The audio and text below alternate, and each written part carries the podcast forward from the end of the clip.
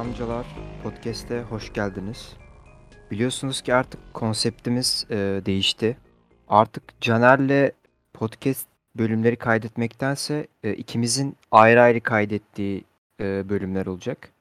Bu aslında e, ikimizin de daha rahat etmesini sağlayacak, daha kısa ve daha akıcı bölümler olacak. E, daha bireysel çalışacağımız için e, kendi ilgilendiğimiz konularda daha rahat konuşabileceğiz. O yüzden bireysel olarak yapacağımız ilk bölüm bu bölüm olacak. Ee, bu aslında biraz da zor olacak bazı açılardan çünkü genelde birbirimizi tamamlıyorduk. Artık bir şekilde doğaçlama olarak devam ettireceğim. Ee, bakalım. Bugün e, sizlere 9 filmlik bir liste hazırladım. Korku ve gerilim filmleri olarak. Ee, öncelikle şundan bahsetmek istiyorum. Karantina başladığından beri yaklaşık bir yıldan fazla süredir çok fazla film tükettim. Ee, vaktimi çok fazla film tüketmeye harcadım ve bu filmlerin büyük bir çoğunluğu da genelde korku ve gerilim teması üzerine filmlerdi. Özellikle bu kategoride çok fazla film tükettiğim için bir süre sonra zevklerim de aynı şekilde değişti. Yani korku ve gerilim filmlerine olan bakış açım değişti diyeyim. Şöyle ki önceden daha böyle düz işler severken şimdi aslında benim için korku filmleri, korku ve gerilim filmleri e, şöyle bir hal aldı. Yani ben eğer bir bu türde bir film tüketiyorsam benim için sadece filmin süresi boyunca etkisini göstermesi yeterli değil. Yani ben filmi kapattıktan sonra da e, birkaç gün geçtikten sonra da filmin hal, hala hafızamda yer edinmesini daha değerli buluyorum. Daha önemli buluyorum. Benim için asıl korku ve gerilim filmleri e, sadece anlık korkudan, anlık adrenalin pompalanmasından ibaret değil. E, yani daha farklı olarak bakıyorum. Ve özellikle 2010 sonrası korku ve gerilim filmleri biraz daha benim bakış açıma ters bir şekilde ilerlemeye başlıyor. Özellikle günümüzde bu kategoride çok fazla film çekiliyor. Çoğu çok düşük bütçeli olan fakat e, yaratıcılık olmayan, genelde e, birden jump scare dediğimiz e, anlık korkutmaya yönelik filmler oluyor. Ve bu artık e, çoğu insana pek e, hitap etmeyen tarzda işler oluyor. Yani çoğumuz artık umursamıyoruz bu tür filmleri. Çünkü çok sıradanlaştı bu tür şeyler. Yani anlık korkutuyor ve bitiyor etkisi. Filmi kapattıktan sonra belki diğer gün bile filme dair hiçbir şey hatırlamıyorsunuz. O yüzden bu liste, hazırladığım bu 9 filmlik liste biraz daha e, kıyıda köşede kalmış. Böyle herkes tarafından bilinmeyen fakat herkesin izlemesini istediğim filmlerin listesi. Hepsinin çok iyi olduğunu düşünmüyorum fakat hepsi birer farklı bir deneyim sunuyor izleyene. Ve bahsettiğim gibi anlık korkudan çok genellikle küçük detaylarıyla sizi geren filmler olduğunu düşünüyorum. Şimdi bu açıklamayı da yaptıktan sonra isterseniz yavaştan listeye geçelim. Listenin ilk iki filmi birbirine çok benzeyen filmler. Tabii farklı açılardan korkutuyorlar fakat ikisi de uzak doğuya ait filmler. Ee, ilk filmimiz Oni Baba 1964 yapımı. Şimdi Oni Baba'nın konusuna gelirsek kısaca konularından da bahsetmek istiyorum çünkü. 14. yüzyılda Japonya İç Savaşı'nda geçen bir film. Savaş sırasında askerde olan adamın annesi ve eşi bir bataklıkta yaşamlarını sürdürüyorlar. Ee, bu ikilinin amacı ise aslında aç kalmamak. Yani bir şekilde hayatlarını devam ettirmeye çalışıyorlar. Çünkü biliyorsunuz savaş o zamanlar çok daha sert ve yiyecek içecek bulmak daha da zor. Hayatlarını devam ettirmek çok daha zor. Ve kendilerince bir şey geliştirmişler. Bataklık çok izole olduğu için oradan geçen savaştan kaçan sakat veya yaralı samurayları bir şekilde tuzaklarını düşürüp öldürüyorlar ve ganimetlerini eşyalarını konuyorlar. Daha sonra bunları satarak ve takaslayarak e, geçimlerini sağlıyorlar. Ve Japon korku kültüründe çok önemli bir şey olan kuyuyu bu filmde de görüyoruz tekrardan. Öldürdükleri e, samuray cesetlerini kuyuya atıyorlar. E, şimdi film buraya kadar oldukça normal geliyor. Çünkü bu filmin sadece ana teması. Aslında filmin e, genel konusundan bahsetmeyeceğim. Çünkü e, filmin genellikle yarattığı gerilim Japon aile kültürünün, aile içi etik davranışların ve kıskançlığın getirdiği gerilim. Aslında üçlü bir gerilimden bahsediyoruz filmde.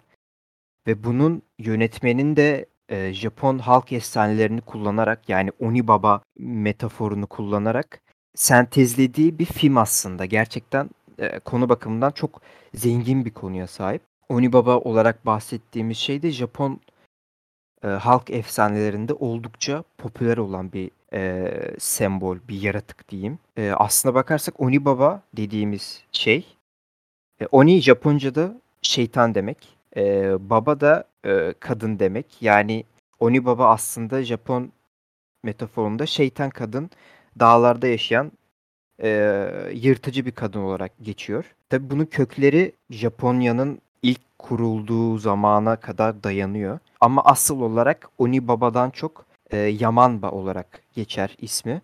Hakkında çok farklı hikayeler var. Mesela en basiti kızını öldüren bir kadının e, daha sonradan e, delirerek dağlara kaçması e, en basit e, hikayesi hikayelerinden biri, birisi bu. Diğeri ise e, Yamanba dediğimiz kadının e, aslında bir cadı tipli olduğu, bir şeytan tipli olduğu ve ıssız ormandan geçen gezginlere güzel bir kadın olarak kendini gösterip onları yanında yaşayabileceğini ikna edip onları bir şekilde öldürüp daha sonradan yediği varsayıldığı bir hikayeye de sahip. Yani çok farklı e, efsanelere konu olmuş bir karakter aslında Yaman'da. Oni Baba olarak da filmde çok iyi yedirilmiş. Film kesinlikle e, bu karakteri jumpscare olarak kullanmıyor. Yani aniden kameraya çıkan bir e, karakter olarak kullanmıyor. Kesinlikle e, annenin ve gelinin arasında yaşanan o kıskançlık ve aile e, içindeki o etik davranışların bir dışa vurumu olarak gösteriliyor. Bu bakımdan ben Oni Baba'yı çok severim. E, o yüzden ilk sırada Oni Baba filmi var. E, ikinci filmimiz e, The Ghost of Yotsuya 1954 yapımı olan. Oni Baba'ya oldukça benzer bir şekilde bu da e, Japonya halk efsanelerinden türeyen hatta sadece halk efsanelerinden değil Kaidan hikayelerinden de e, esinlenen bir film aslında. Özellikle yapım yılını varsayacaksak çok iyi ışık ve ses ve sanat yönetimine sahip bir film. E, konusu oldukça basit. Tabi konusundan da çok kısa değinecek olursak. Bir samurayın e, bir adamı öldürmesi ve daha sonradan adamın kızıyla evlenmesi ve adamın kızının e, bir şekilde bu serseri samuraya e, musallat olması diyebiliriz. Aslında bir kötü ruh var ortada e, ve e, çok ilginç sahnelere sahip bir film.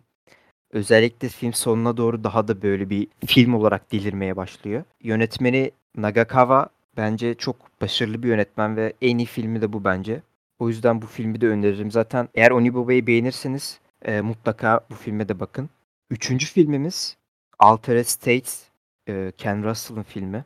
1980 yapımı olan. E, şimdi Altered States e, bu filmdeki ya bu listedeki tuhaf demeyeyim de böyle en e, ilginç işlerden biri. Daha çok filmin öne çıktığı kısımlar bilgisayar efektlerinden e, yani CGI dediğimiz efektlerin çok iyi kullanımı aslında. Aslında CGI'den çok e, green screen'in ön planda olduğu bir film. E, çünkü oldukça kaliteli sahnelere sahip. Zaten filmin e, asıl konusu da oldukça uyuyor. Bilinçaltı ve hafızaya dayanan bir konusu var. E, bir bilim insanının e, insan bilinçaltının sınırlarına ulaşmaya çalışması ve bunun üzerinde yaptığı çalışmaları konu alıyor. Ve bir süre sonra fark ediyor ki aslında yap, yaptığı çalışmalar ve bilim bir süre sonra ona yeterli olmuyor ve Amerikan yerlilerinin, Amerikan şamanlarının yardımına ihtiyaç duyuyor. Ve ondan sonra film bambaşka bir hal alıyor. E, filmin bilinçaltı sahneleri, e, bilinçaltı ve hafıza tasviri sahneleri oldukça sert ve izlemesi oldukça keyifli sahneler. Ee, ya zaten filmin en büyük olayı bu kısımlar. Zaten Ken Russell da oldukça çatlak bir yönetmen. Genel olarak işlerine bakarsak e, The Devils olsun veya Crimes of Passion olsun. Oldukça ilginç işleri var. Bu işte bilim kurgu korku bakımından en iyi bulduğum e, filmlerden birisi. Dördüncü filmimiz ise aslında bir film demek doğru olmaz. E, daha çok mockumentary tarzda yani sahte belgesel tarzında bir yapım. İsmi Treats, 1984 yapımı e, bir sahte belgesel. E, konusu olarak nükleer bir soykırımın, İngiltere'nin e, bir kasabasına yapılmış nükleer bir soykırımın sürecini anlatan baştan sona ve bu süreci dahilinde nükleer patlamanın sonrasında yaşanabilecek olayların zincirini oldukça realistik açıdan anlatan, işte sağlık problemleri, gıda sıkıntıları, barınak sıkıntıları ve daha birçok farklı e, acı verici sıkıntıyı oldukça realist bir şekilde gözler önüne seren e, bir yapım. İzlerken e, rahatsızlık veren bir yapım. Yani gerçekten bu filmin bu işin sadece e, izleyip kapatmaktan ibaret olmadığını düşünüyorum. Yani bunu aslında eğitim amaçlı da kullanılabilir. İnsanları bazı şeyler için bilinçlendirebilecek bir yapım olduğunu düşünüyorum. Çünkü çok realistik ve bu realistik e, bir süre sonra insana rahatsızlık veriyor. O yüzden herkese tavsiye edebileceğim bir iş. Bir diğer filmimiz ise, bir diğer e, bahsedeceğim film ise yakın zamanda izlediğim ve beni oldukça etkileyen, pek eşi benzerinde de rastlanmamış, kıyıda köşede kalmış bir film. Tabi bunun en büyük sebeplerinden biri ise TV filmi olması yani. E, kesinlikle sinemalarda gösterilmemiş veya e, orada burada e, Blu-ray falan çıkmamış bir film. Sadece TV filmi olarak gösterilmiş ve bir süre sonra yasaklanmış. İsmi Ghostwatch. 1992 yapımı BBC e, işi. Yani BBC'nin yaptığı bir iş. Bu bir e, reality show gibi. PlayStation 2 döneminden kalma e, Michigan Report from Hell isimli bir oyun vardır. O oyuna çok benzetiyorum. E, bir Ghostwatch isimli bir programı anlatıyor. Bu program paranormal olayları takip eden ve onları kayda alan, bir takım bu alanda araştırma yapan bilim insanlarını bilim insanlarına bağlanıp canlı yayında onlara onlardan görüş aldıkları ve paranormal olayları bizzat yerinde takip ettikleri bir program. Hem stüdyoda geçiyor hem de bir e, küçük bir ailenin evinde geçiyor. Ya büyük bir ekip söz konusu burada. Program ekibi söz konusu ve oldukça gerçekçi yapılmış. Yani izlerken kurgusuna hayret ediyorsunuz. Çok ince düşünülmüş şeylere sahip filmde. Paranormal bir e, olayı adım adım işliyor. Tabii sonlara doğru biraz e, gerçekçiliğini kaybediyor. Çünkü onlardan bahsetmeyeceğim. Bazı falsoları var filmin. Fakat e, filmin ilk bir saati inanılmaz bir deneyim sunuyor bence. Biraz da şey havası var.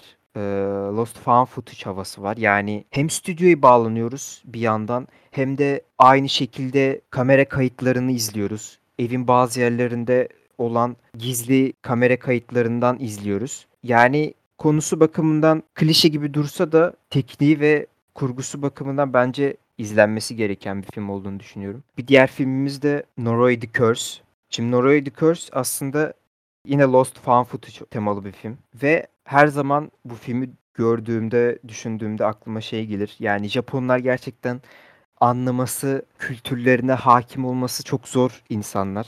Dünyanın geri kalanına çok farklı düşünüyorlar. Ee, hayat görüşleri olsun, hayata bakış açıları, perspektifleri çok farklı. Ee, bu her dalda böyle. Yani e, genel müzik yaptıkları müzikler, e, filmler e, dünyanın geri kalanından çok daha farklı. Ve bu aslında hoş bir şey. Çünkü çok ilginç işler çıkarabiliyorlar. Kendilerine has, orijinal işler çıkarabiliyorlar. Norway de bunlardan biri.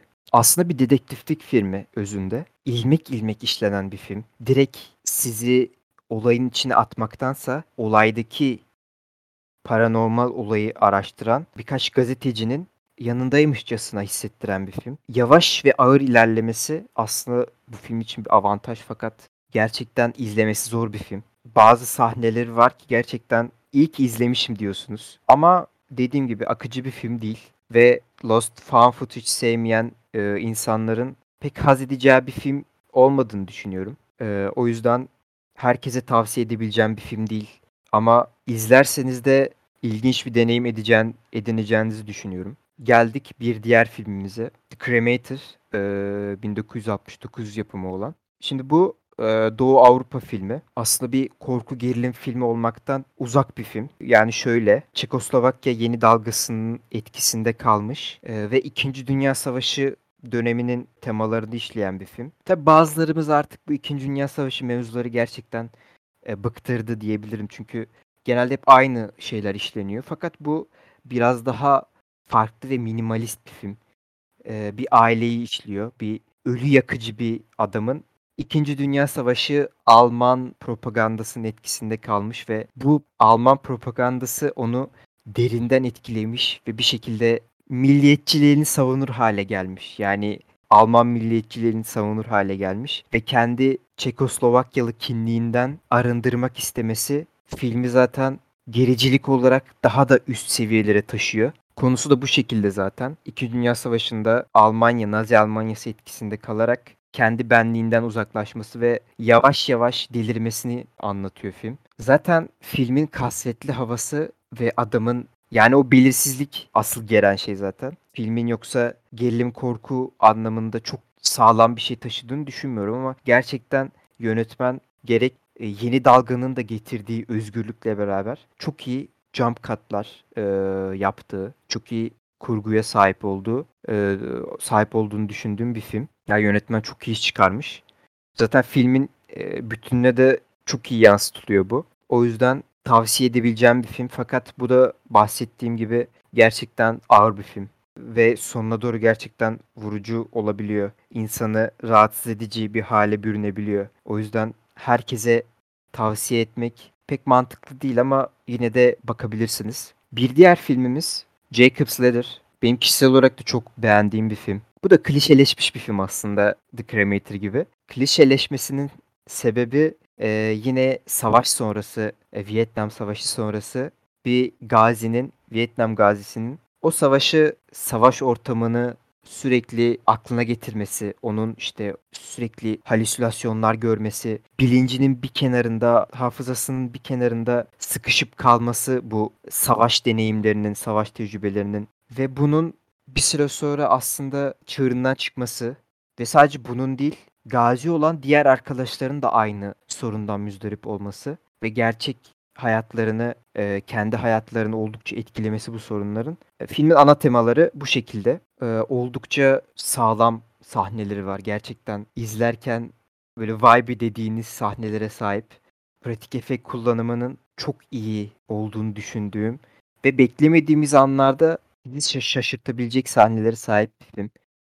Bence bu klişeleşmiş e, Vietnam filmleri arasında da e, en orijinal konuya sahip e, işlerden olduğunu düşünüyorum. O yüzden herkese tavsiye edebileceğim bir film. Sevseniz veya sevmeseniz de deneyim etmeniz gerekiyor. Ve geldik son filmimize. İyi ki Caner yok dediğim filmlerden. Çünkü Lovecraftian temasını işleyen, kozmik korku temasını işleyen ve onu da çok sevdiği, yani olsaydı şu an bol bol konuşurdu benim yerime. Ama iyi ki yok e, şu an. Ben daha rahat konuşuyorum. Bahsedeceğim film Event Horizon. E, 1997 yapımı bir film. Şimdi bu filmin en büyük bendeki uyandırdığı e, duygu ben Hellraiser'ı çok severim. Hellraiser temasını çok severim. Yani gerçek ve cehennem temalarının bütünleşmesi benim her zaman çok hoşuma gitmiştir. Event Horizon'da bana uzayda geçen Hellraiser gibi gelir.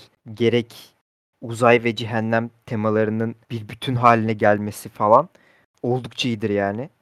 Ee, biraz Doom havası da vardır filmin. Konusundan kısaca bahsedecek olursak e, Event Horizon isimli bir uzay gemisinin uzayın derinliklerinde kaybolması ve 7 yıl sonra bir başka e, uzay gemisinin o bölgeye gönderilip araştırılma yapılması konu alan bir film. Genellikle pratik efektin yoğun olduğu, kanın gövdeyi götürdüğü bir film. Yani sonlara doğru gerçekten zıvanadan çıktığı sahneler var. Çünkü hem cehennem tasviri olsun, e, Event Horizon çünkü kendi yarattığı bir uzay cehennemi atmosferi var ve o bilinmeyen korku temasını Lovecraft'ın kozmik korku olan bilinmeyen şeyden gelen korku temasını çok iyi işliyor bence. Zaten yeterince değeri de görmemiş zamanında.